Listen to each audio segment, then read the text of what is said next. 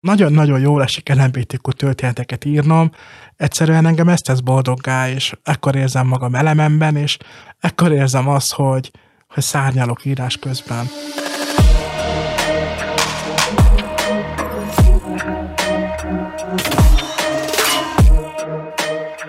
szó szerint hot topikkal készültünk a 40 fokos hőhullámra, LMBTQ irodalom és az ifjúságra gyakorolt káros vagy nem káros hatásai, könyvfóliázás, elfogadás, homofóbia, ezekkel a vidám témákkal készültünk. Rácz Stefán Tibor író a vendégünk. Köszönöm, hogy elfogadtad a meghívásunkat. Köszönöm, hogy itt lehetek, és hát igen, most nagyon boldog borra következik. Igen. Um, rögtön azzal is kezdném, hogy nekem nagyon utána kellett néznem, hogy ki vagy. Amikor kimentem a könyvfesztiválra, akkor láttam egy hatalmas, kígyózó sort, aminek a végén te ültél, és hát szigyen szemre, amikor hazamentem, akkor meg kellett néznem, hogy te miért vagy ennyire népszerű. és egyébként az egyik uh, ilyen könyvértékelős blogon belefutottam abba a véleménybe, és hogy te vagy a legőszintébb bíró, akivel az értékelést író olvasó találkozott. Mondanál pár szót arról, hogy ki is vagy te valójában? Persze, de ez a legnehezebb kérdés, az egyik, amit egy író megkaphat. A nevem Rás Stefán Tibor, író vagyok, emellett marketinggel foglalkozom, és van egy könyves blogom is, leginkább innen ismeretnek az olvasók. Legjobban LMBTQ regényeket szoktam írni, eddig kilenc regényem jelent meg a könyvmörképző kiadó gondozásában, a legutóbbinak a címe Téged kérlek karácsonyra, és ez egy ifjúsági, romantikus karácsonyi coming out regény, és hogy miért mondhatta az értékelő, hogy legőszintébb bíró, az lehet, hogy a témák miatt, amikkel a regényeimben foglalkozom ugye hát a leglátványosabb, ahogy azt te is kiemelted, hogy LMBTQ irodalommal foglalkozol, ráadásul ifjúsági irodalommal. Is, bocsánat, is. Is, is, igen. igen. Um, hogy kell ezt elképzelni? A regényeimet több kategóriára el lehet osztani. Vannak közöttük ifjúsági young adult regények, amiknek az elsődleges célcsoportja mondjuk a 16 év feletti korosztály, illetve vannak new adult regények, ezek 18 és 25 év közötti korosztály az elsődleges célcsoport. Tehát írok külön felnőttetnek is, és írok külön csak fiataloknak célozva is. LMBTQ irodalom, ez ugye külföldön, ha jól tudom, ez nagyon népszerű és nagyon sok irányba burjánzó irodalmi műfaj. Hogy állunk ezzel idehaza? Külföldön abszolút iszonyúan népszerűek ezek az LMBTQ regények szerencsére, és uh, itt tudom felhozni a TikTok hatást, ugyanis a TikTokon van egy nagyon népszerű BookTok nevű közösség. Ezt úgy képzeld el, hogy a TikTokra feltöltik a felhasználók az élményeiket az adott elolvasott könyvről, és ezek a rövid videók, amik lehetnek idézetek, reakciók a könyvre, vagy akár vélemények is, akár még egy olyan videó is, hogy kibont egy csomagot, és könyvek vannak benne, és mennyire örül neki. Tehát ezek a videók nagyon népszerűek a TikTokon, és minél több ilyen videót lát egy felhasználó, annál inkább valószínű, hogy ő is el akarja majd olvasni azt a könyvet. Uh-huh. És azért hozom itt fel a buktók hatást, mert a TikTokon elég népszerűek az LMBTQ regények és szerencsére, ami külföldön népszerű, a sok esetben Magyarországon is az, mivel rengeteg külföldi tartalmat fogyasztunk TikTokon is. Tehát Magyarországon is én az utóbbi években, ha csak az LMBTQ irodalmat nézem, akkor abszolút egy utópiában éltem, mert nem az volt, mint ami régen, hogy megjelent egy LMBTQ regény, és azt el kell olvasnom, mert nincsen más, uh-huh. hanem most egyszerűen abban a tök jó szakaszban vagyunk, hogy folyamatosan jönnek ki felnőttetnek és fiataloknak szóló LMBTQ regények, és egyszerűen tudok válogatni fülszöveg és mindenféle előzetes info alapján, hogy mit akarok elolvasni, mert egyszerűen van választék. És sorra jönnek a jobbnál jobb könyvek, amikben vannak tök fontos témák, szórakoztatóak, romantikusak, és azért is szeretem ezeket a mostani frissen megjelent LMBTQ regényeket, mert végre változást hoztak ahhoz képest, mint amit a korábban filmekben, sorozatokban tapasztaltunk, hogy végre most már vannak boldog befejezésű meleg regények is, és ez egyszerűen iszonyú fontos nekem, mint LMBTQ olvasónak, hogy láthassam egy könyvben azt, hogy igenis létezik happy end, és léte, lehet együtt két férfi, vagy akár két nő boldog, nem úgy, mint mondjuk a túl a barátságon végénél, ami szerintem mindannyiunkat kicsinált annak idején. Vagy hát ugye azért volt egy ilyen irányzat is, nem, hogy legyen benne azért egy kvóta meleg szál, de nem, nem ez volt a fő témája egy-egy ilyen műnek a könyvekre gondolsz, akkor ott valóban már korábban megtörtént az, hogy mellékszálon beemeltek uh-huh. ö, szereplőket, én például, amikor elkezdtem írni a legelső történeteimet 2010-11 környékén, ott én nem ismertem arra gondolni, hogy főszerepbe tegyek egy meleg karaktert, mert egyszerűen olyan kevés, olyan könyvet találkoztam, amiben, amiben ez benne volt, hogy azt hittem, hogy ez lehetetlen, hogy ilyen nem történhet meg. És aztán utólag jöttek ezek a változások, hogy sorra jelentek meg akár mellékszálon, akár főszerepben is LMBTQ karakterek. Én nem érzem azt, hogy lenne egy kvóta. Tehát én nem érzem azt, hogy bármely írónak azt mondanák, hogy ha nem teszel bele egy meleg szerepet a könyvedben, akkor nem fog megjelenni a regényed, legyen az amerikai, japán vagy brazil szerző, tehát én ilyet nem látok magam előtt, szerintem ez nincsen.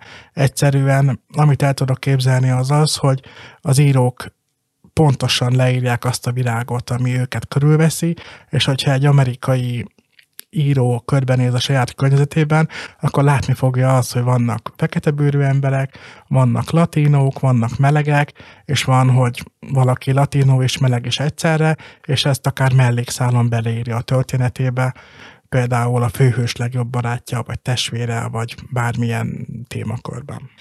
Jó, de ez régen is így volt, tehát régen is, hogyha az ember körbenézett, akkor voltak uh, olyan barátai, akik mondjuk melegek voltak, meg olyanok, akik mondjuk másmilyenek voltak, és mégsem uh, láttuk azt, hogy, uh, hogy akár egy regénynek a fő szereplője lehetett mondjuk egy, uh, egy meleg férfi, vagy egy leszbikus nő. Szerintem mi, mi az oka annak, hogy ez megváltozott, hogy most már tényleg találkozhatunk nagyon sokféle ilyen irodalommal? Szerintem az elmúlt 15-20 évben egyre elfogadóbb lett a világ és az emberek, és uh, szerintem ebben például rengeteget segítettek az olyan népszerű tévésorozatok is, mint például a Fióka Klubból, vagy a Glee című sorozat. Nekem például a Glee című sorozat egy hatalmas áttörés volt annak idején. Az volt például az, el, az első olyan sorozat, ami trans nemű karaktert mutatott be főműsoridős amerikai tévésorozatként, és ez például iszonyú népszerű volt, és emiatt is kezdték el egyre jobban elfogadni azt, hogy igen, léteznek LMBTQ emberek, meg vannak a saját problémáik, és erre az emberek valamilyen szinten kíváncsiak.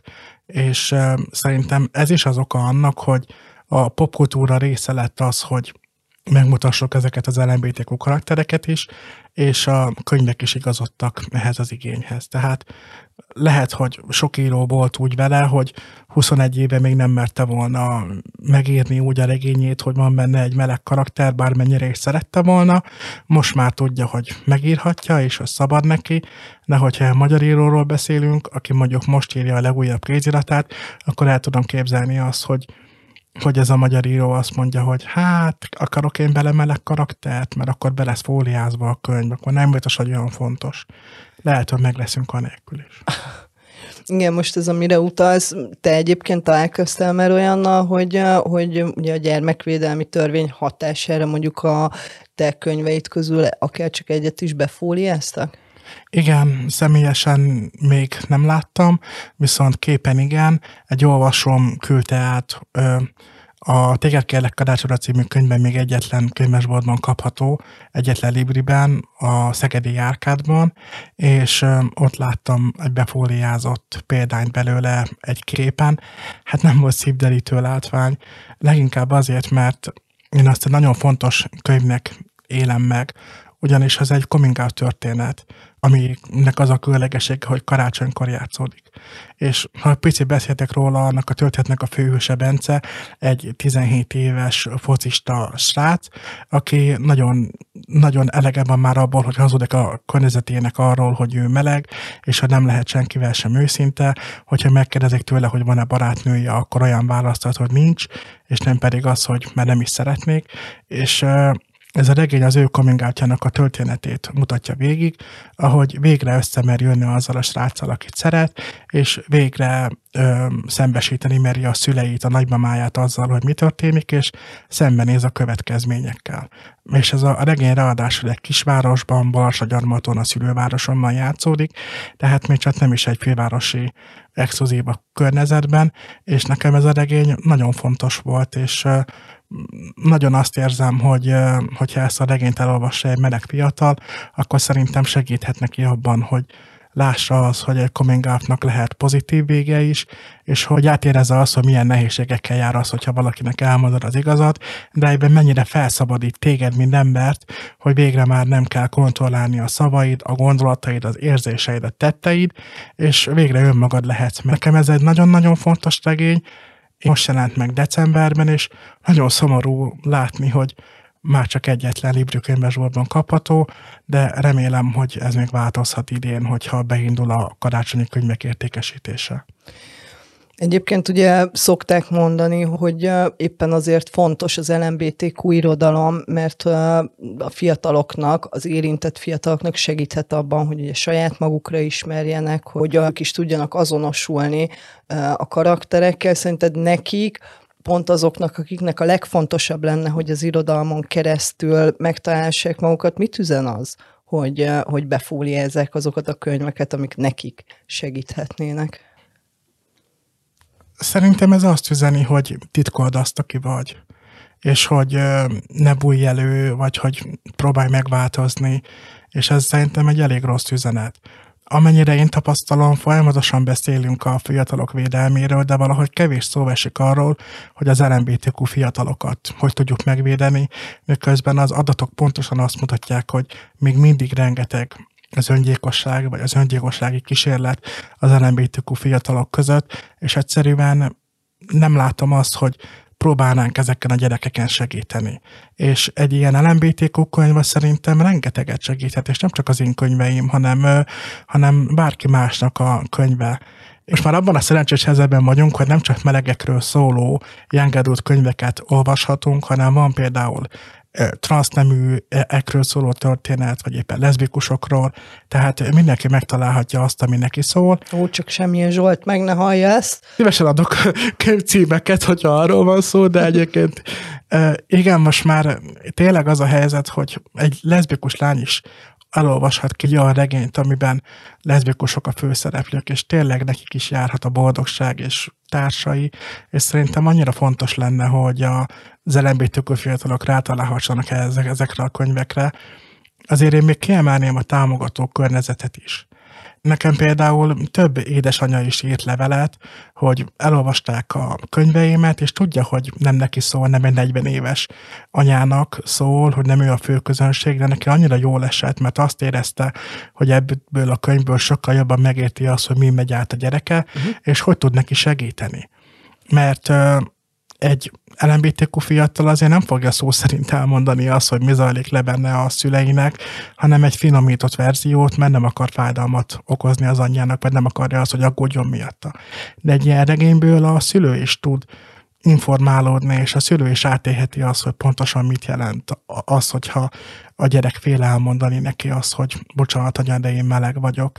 És emiatt a szülőktől nagyon sok pozitív visszajelzést kaptam, és én nem miatt mondom azt, hogy az LMBTQ könyvek nem csak az LMBTQ embereknek fontosak, hanem azoknak is, akik LMBTQ emberek közelében vannak. Legyen szó mondjuk egy édesanyáról, vagy legyen szó mondjuk egy legjobb barátról, aki egyszerűen csak segíteni akar a szerettének, és nem tudja, hogy hogy tegye meg. Szóval egy ilyen könyvből jobban átérezheti az adott személynek a problémáit, és akkor könnyebben rátalál arra az útra, hogy segíthessen neki. Tehát én abszolút ajánlom a szülőknek az, hogy bátran olvassanak ők is engedőt regényeket, azért, hogy megértsék azt, hogy mi zajlik a gyerekük lelkében, életében, és nyugodtan adják oda a gyereketnek ezeket a könyveket, és olvassanak minél többet.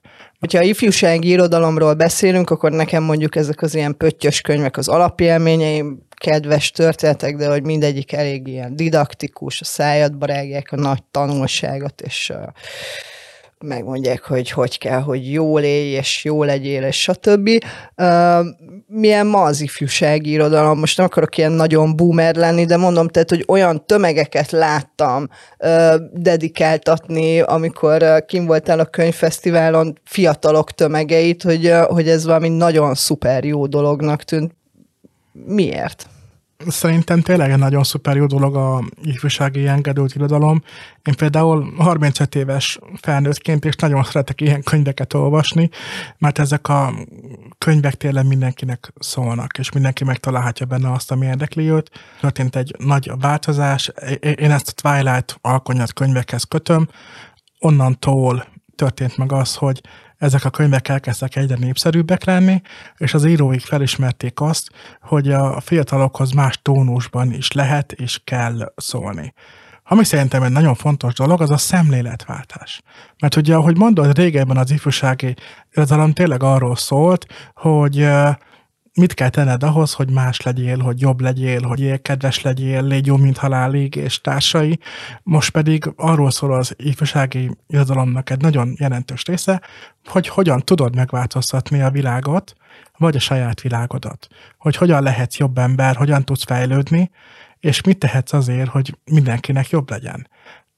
Vehetjük például mondjuk az éhezők viadalát, ami az egyik legnépszerűbb young adult regényfolyam volt már annak idején, és nagy változást hozott az is, és még most is rengetegen olvassák, az ugye az egész sorozat arra szól, hogy van egy teljesen átlagos 17 éves lány, aki forradalmat robbant ki, és aki csak őszinte, és elmondja, amit gondol, és tesz is érte, és az egész világát megváltoztatja. És most már az ifjúsági könyvek erre tanítanak. Erre törekszem íróként én is én nem fentezéket írok, hanem realista történetet, tehát nálam nem a világot kell megváltoztatni és megmenteni, hanem nálam az a cél, hogy a karakterfejlődésben eljuss arra a pontra, ahol te, mint ember, boldog lehetsz önmagaddal. Hogy békében együtt tudj élni önmagaddal. És erre felnőtt olvasóknak is ugyanolyan nagy szüksége van, mint egy tinédzsernek, de lehet, hogy egy tinédzser az, aki a legjobban meg tudja élni ezt a változást önmagában, hogyha látja egy regény szereplőn keresztül, hogy például a regény szereplő felfedezi magában, hogy meleg, hogy Bence rájön arra, hogy meleg, és hogy jut el az úton, hogy végre elmenjen, elmerje mondani a szüleinek, és ne aggódjon azon, hogy a szülei kitagadják őt, vagy gyűlölni fogják őt csak azért, mert meleg. Nagyon fontos, hogy most már az írók tényleg úgy állnak a tinédzserekhez, a fiatalokhoz, hogy nem lefelé beszélnek, hanem elfogadják azt, hogy a tinédzserek, a fiatalok is már jengedultok, téltal felnőttek, akik nem sokára már szavazhatnak, és akiknek tényleg lehet és kell is komoly témákról beszélni, mert hogyha egy gyerek minél többet olvas, akkor fejlődik a szókincse. So, meg fogja tanulni az, hogy mi az, hogy értő olvasás, hogy lássa a sorok között megbúvó igazságot, és hogyha olvasó lesz, akkor kérdések is fel fognak merülni benne. És akkor hogyha lát majd egy nyilatkozatot, akkor tényleg látni fogja, hogy mi van a mélyén, és hogy ez miként változhatja meg az ő életét.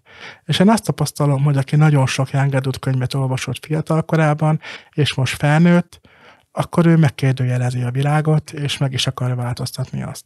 Lehet, Talán hogy... ez emiatt is olyan gyanúsak sokaknak ezek a könyvek elképzelhető, benne van a pakliban, hogy van, akinek nem tetszik az, hogyha valaki nem csak bólogat, hanem kérdez is, de szerintem ez a természetes és ez az általános. Tehát én abszolút a Harry Potter generációnak tartom magam, és engem a Harry Potter arra tanított, hogy kérdezzek, hogy elfogadjak mindenkit annak, aki, és hogy ne állja be a sorba. Mondtad, hogy az első regényednél még te sem mertél arról álmodni, hogy egy meleg karaktert, vagy egy melegpárt főszereplőnek tegyél meg. Amikor történt meg az a váltás, hogy, hogy most már főszereplő is lehet nálad is egy ilyen pár? Például a Fogadj el című debütáló regényemben azt csináltam, hogy két nézőpontos volt a történet, és két szálon futott a könyv, és akkor meg volt a hetero főszereplő és a meleg főszereplő is. És így éreztem komfortosnak a regényt, és így éreztem azt, hogy, hogy én is benne vagyok a történetben, így éreztem azt, hogy boldog vagyok, miközben írom, és biztos voltam benne, hogy lesznek olyan olvasók, akik tudnak majd azonosulni Dávid karakterével, és örülni fognak, hogy ott van. És szerencsére nagyon sok pozitív visszajelzést kaptam ezzel kapcsolatban, hogy Dávidot nagyon szerették, és az nekem adott egy hatalmas löketet, és utána a második regényemben már csak meleg főszereplők voltak. Mm és hogyha akkor cenzúráztam volna saját magamat, akkor egyszerűen nem azt írtam volna, amit akarok, ami bennem van. És én hiszek abban, hogy a szerelem a szerelem. Tényleg, ugyanúgy tudok élvezni egy heteroromantikus történetet is, mint amikor egy meleg romantikus történetet olvasok, mert a karakterek a fontosak, és az, ami velük történik. Viszont, hogyha arról van szó, hogy kivel tudok jobban azonosulni, egy meleg szerelmes párral, vagy egy heteroszerelmes párral, akkor nálam a meleg szerelmes pár az, akinek jobban átérzem, és megértem a problémáit, és olyan így vagyok vele, amikor írom a regényeimet. Tehát nagyon-nagyon jól esik LMBTQ történeteket írnom, egyszerűen engem ezt tesz boldoggá, és ekkor érzem magam elememben, és ekkor érzem azt, hogy, hogy szárnyalok írás közben.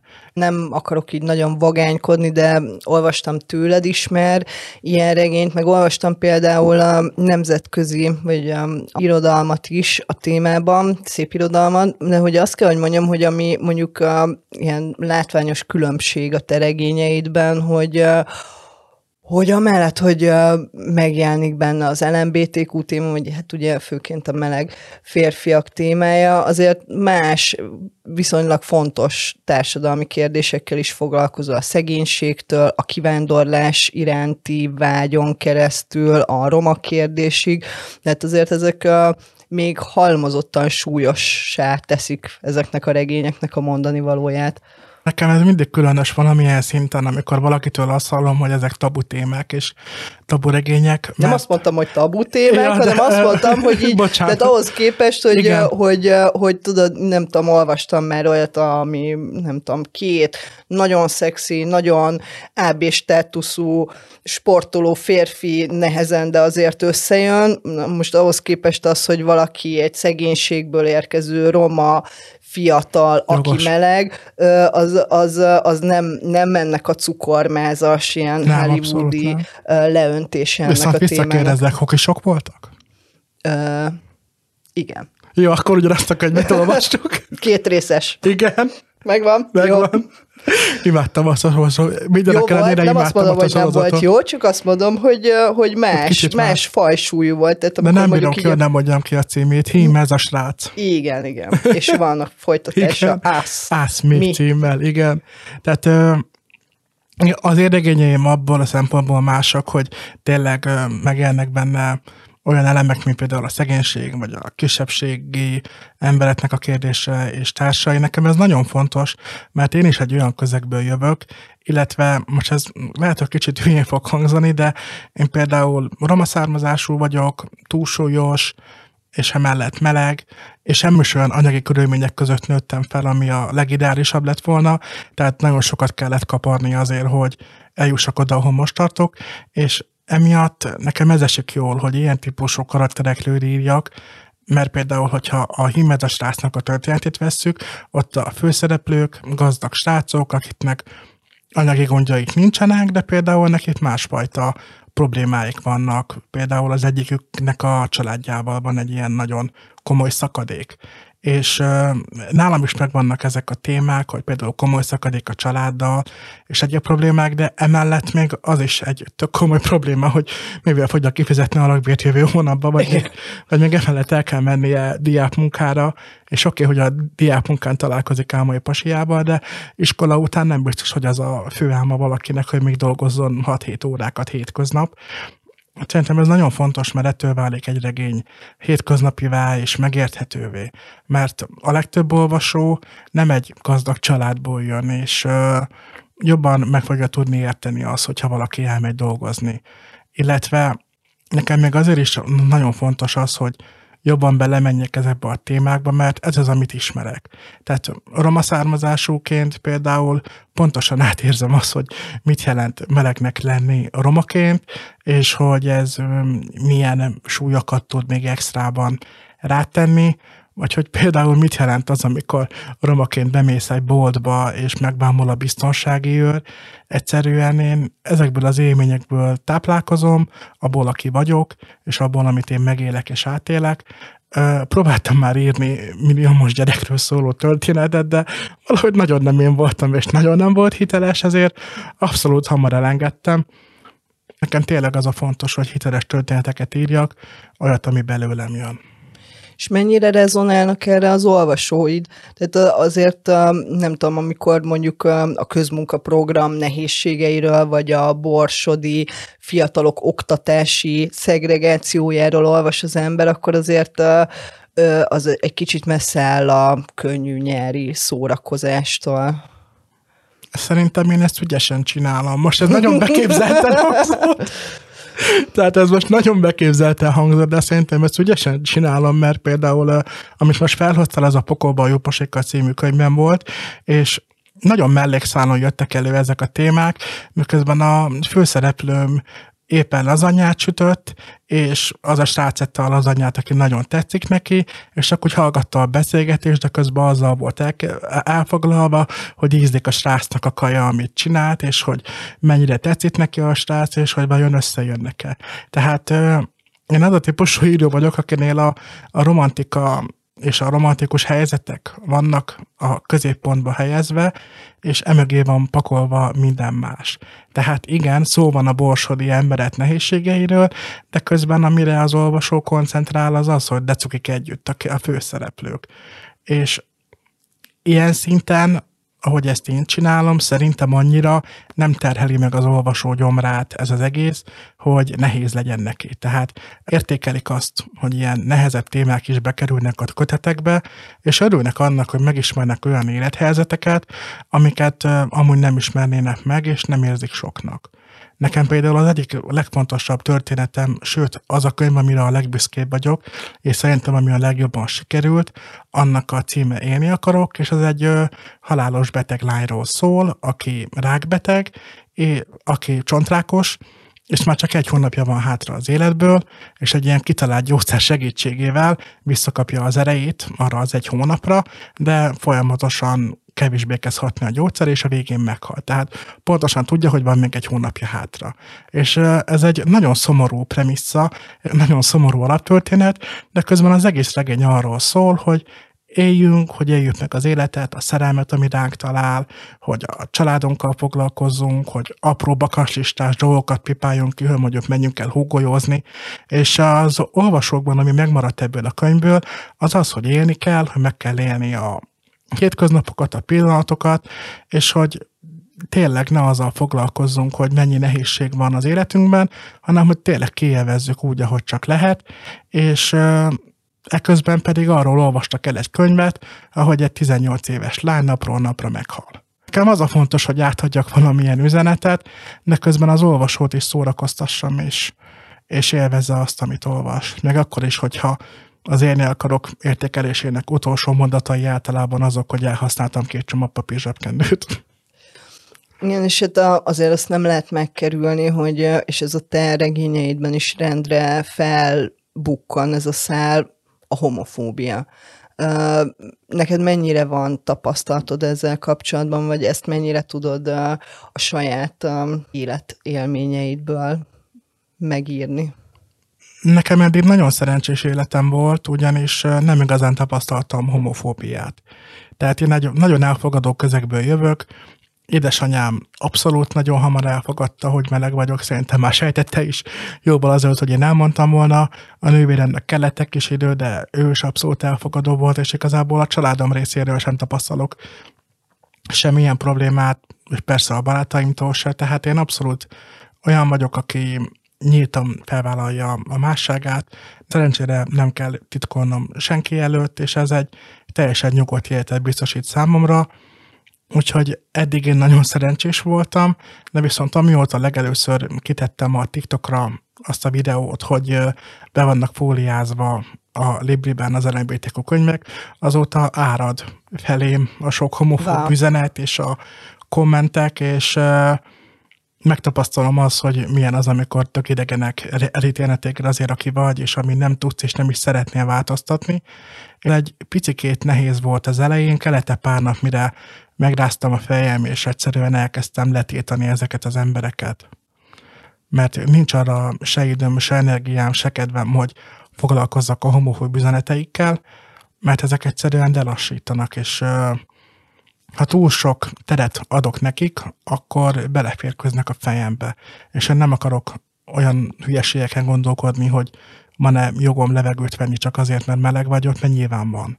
De hogyha túl sokat hallgatom a homofóboktól, hogy nincs, akkor euh, még a végén elhinném, és én ilyet nem vagyok hajlandó elhinni, mert szerintem ez nincs így.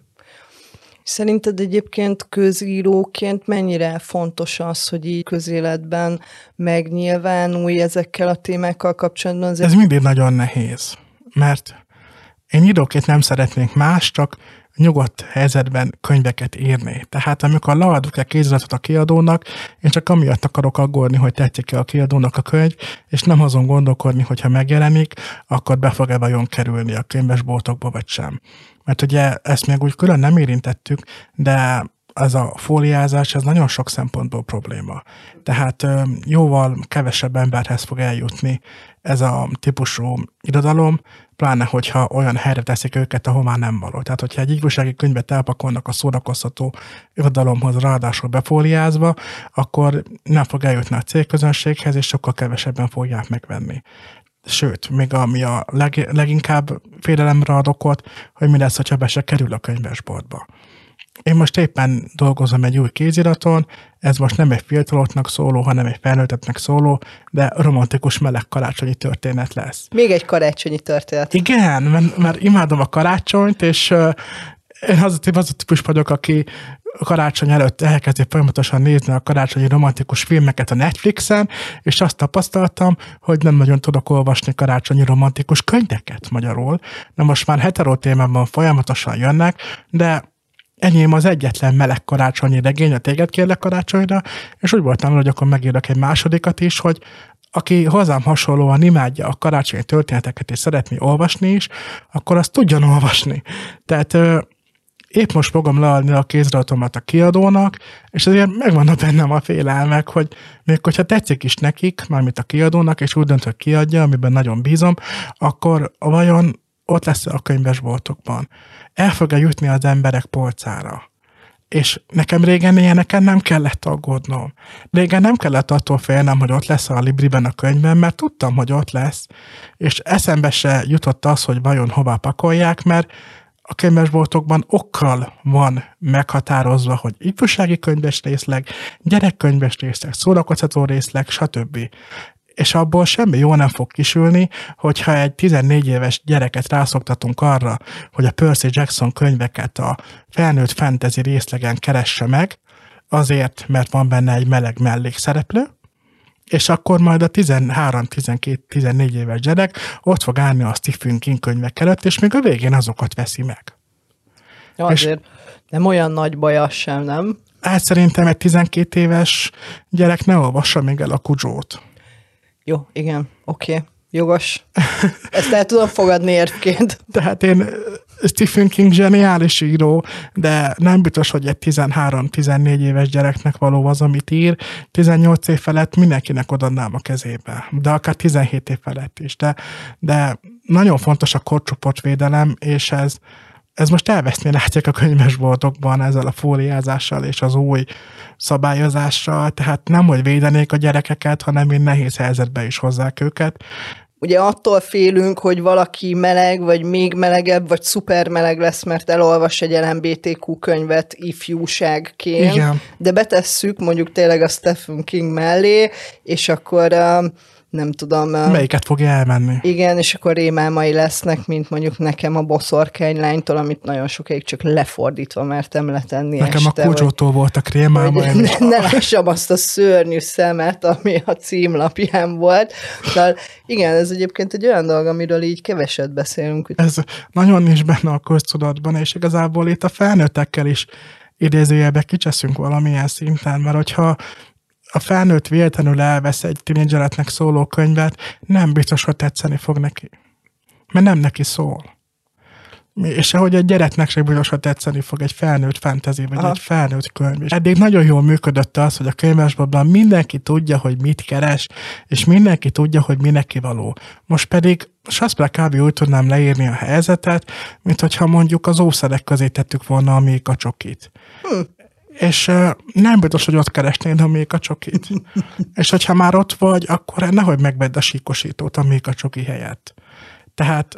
Az ízesítettet. Jó, mondjuk ez egy nagyon eltévedt hasonlat Bocsánat. volt. Semmi gond. Tehát igen, nagyon messzire mentem ezekkel a példákkal, de igazából a lényeg az, hogy mindennek megvolt a helye, és ezt a könyves szakemberek határozták meg, akik olvasták a könyvet, akik értenek hozzá, akik pontosan tudják, mi az a korcsoportvédelem, nem pedig fent hoztak egy határozatot a szakemberek bevonása és tudta nélkül, és szerintem ez egy nagyon nagy különbség, mert okkal vannak a könyves szakemberek, és okkal tudják meghatározni, hogy ezt a könyvet elolvashatja egy 14 éves vagy sem. Igen, mondjuk persze azért az felmerül az emberben, nem? Tehát, hogyha most lefóliázzák ezeket a könyveket, én egyébként nagyon kíváncsi leszek rá, hogy mondjuk egy hónap múlva ö, láthatnánk-e számokat arról, hogy mennyire kezdtek el az emberek szaladni, hogy hú, ez le van fóliázva, akkor gyorsan megveszem, nem lehet, hogy ez egy kicsit azért most éppen még kontraproduktív is ez a, ez a hozzáállás? Mm, na most csak tippelgetni tudok, azt el tudom képzelni, hogy most csak azért is bemennek az emberek a könyvesboltba, és megveszik a Herstapelt, vagy mondjuk remélem az én könyveimet. Tehát ezt így el tudom képzelni, bennem a fő kérdés az, hogy miután ezek a könyvek elfogynak. Utána a könyvesbolt azt mondja el, hogy na légy küldjetek még utánpótlást, vagy úgy lesz vele, hogy hát... Abból a befóliázottból küldjetek még egy raklapnyit. Igen. És kérdés az, hogy kérnek-e. Uh-huh. Ez bennem a fő kérdés. Mondjuk a Libri folyamatosan azt nyilatkozza mindenhol, hogy szeretnék tartani a továbbra is a színes kínálatot, és én nagyon bízom benne, hogy erre törekednek a Lady vezetősége a, nem változott, a tulajdonosváltás történt, de a korábbi kollégák ott maradtak, munkatársak ott maradtak, tehát én nagyon bízom benne, hogy törekedni fognak arra, hogy továbbra is széles legyen a kínálat, mert bízom azokban az emberekben, akik ott dolgoznak már évek óta. Az egész helyzettel kapcsolatban külön ki szeretném emelni azt, mert eljutott hozzám olyan információ, hogy könyvesboltosokat támadtak meg azért, hogy miért van befóliázva mondjuk mm. a Harry Potter, vagy hogy miért van befóliázva ez és az a könyv, vagy hogy egyáltalán, egyáltalán miért kell fóliázni. A könyvesboltosok erről nem tehetnek. Ők könyvszerető, kedves emberek, akik egyszerűen bemennek dolgozni, és megteszik azt, amire a vezetőség utasítja őket, és a vezetőség azért hozta meg ezt a döntést, mert született egy törvény, amit neki be kell tartani, hogy elkerüljék a fogyasztóvédelmi bírságot. Tehát legkevésbé sem a könyvesboltosokon kéne idézőjelben leverni azt, ami történt, mert szegények nem tehetnek róla, és akár a Libri, akár a Léda könyvesboltosai azok, akik ott a helyszínen megszenvedhetik ennek az egésznek a hatását, pedig ők tényleg tök normális kemerek, akiket ugyanúgy támogatni kell, és nem beszólni nekik, mert ők nem tehetnek semmiről, és szerintem fontos, hogy erről is beszéljünk. Meg. Igen, de hogy, hogy szerintem ebben is ez a, ez a megosztottság egy ilyen fontos dolog, tehát hogy, hogy történik valami, mondjuk egy, egy ilyen eset, és akkor itt megint nyílik egy új szakadék, ami mentén ugye az emberekben feszültség keletkezik. Mennyire érzed azt, hogy mondjuk egy ilyen ügyben fel kell szólalnod? Míróként nem szeretnék más, csak könyvet írni. Nyugalomban, békességben, anélkül, hogy azon kelljen aggódnom, hogy, hogy kikerül egyáltalán a könyvem a könyvesboltokba. Tehát én csak erre vágyom, de, de most ez nem nagyon van meg. És ilyenkor érzem azt, hogy nekem is valamilyen szinten fel kell szólalnom, de ez nagyon nehéz téma, mert a, ugyanúgy vannak a jobb oldalon és a bal oldalon is olvasóim, és én nem szeretném elérni azt, hogy egy jobb oldali olvasó csak azért ne vegyen meg egy Rás Stefán Tibor könyvet, mert, ö, mert én esetleg mondok valami rosszat az ő kedvenc pártjára, és akkor történhet egy ilyen szakadék, közben pedig simán lehet az, hogy a jobb oldali olvasónak jót tenne a lelkének, hogyha elolvasná az egyik könyvemet, mert lehet, hogy például kevésbé lenne homofób. Tehát, de ugyanígy beszéltünk a baloldali olvasóról. Tehát én nem szeretnék állásfoglalni egyik politikai párt mellett sem, mert őszintén szóval szerintem mindkét oldalon történnek és történtek olyan dolgok, amikkel nem értek egyet. Úgyhogy ilyenkor ez mindig egy iszonyú nehéz kérdés, hogy most az ember beszéljen, vagy ne beszéljen. De akkor, amikor a könyvekkel kapcsolatban történik ilyen, ami veszélyezteti a, nem csak a megélhetésemet valamilyen szinten, hanem azt is, hogy kérhetem a szenvedélyem, és hogy az olvasók megkaphatják a történeteim, akkor muszáj vagyok felszólalni, bármennyire is nem szeretnék. És mindig nagyon igyekszem úgy fogalmazni, hogy ne idegenítsek el magamtól senkit, de ez egy nagyon nehéz terep, gondolok itt arra, hogy mostanában elkezdtek megtalálni a homofóbok, nagyon nehéz. Én legjobban annak örülnék, hogyha nem is lenne ez a melegellenes törvény, és hogyha egy olyan országban élhetnénk, ahol nyerről nem is kell beszélni. Mert úgy érzem, hogy bőven vannak olyan területek, amikkel foglalkozni kéne, amin lehetne javítani. Én író vagyok. Íróként nekem ez egy szakmai kérdés, hogy a könyv le van-e fóliázva vagy sem. Egy tanár nyilván a státusztörvényről fog beszélni, hogy ez jó dolog, vagy nem jó dolog. De nekem íróként ez az elsődleges, hogy erről beszéljek, és politizálni nem szeretnék, abszolút nem akarok, de, de hogyha a könyvekkel történik valami, akár szakmai, akár politikai, akár bármilyen döntés, akkor arról, a továbbiakban is fel fogok szólalni, mert ez az, ami érint engem. De a státusztörvényről nem fogom elmondani a véleményem, mert nem szeretném azt, hogyha akár az egyik, akár a másik oldal elszakadna tőlem mert mindenkinek írok, nem csak az ellenzéknek, és nem csak a fideszeseknek, hanem a magyar embereknek írom a könyveimet.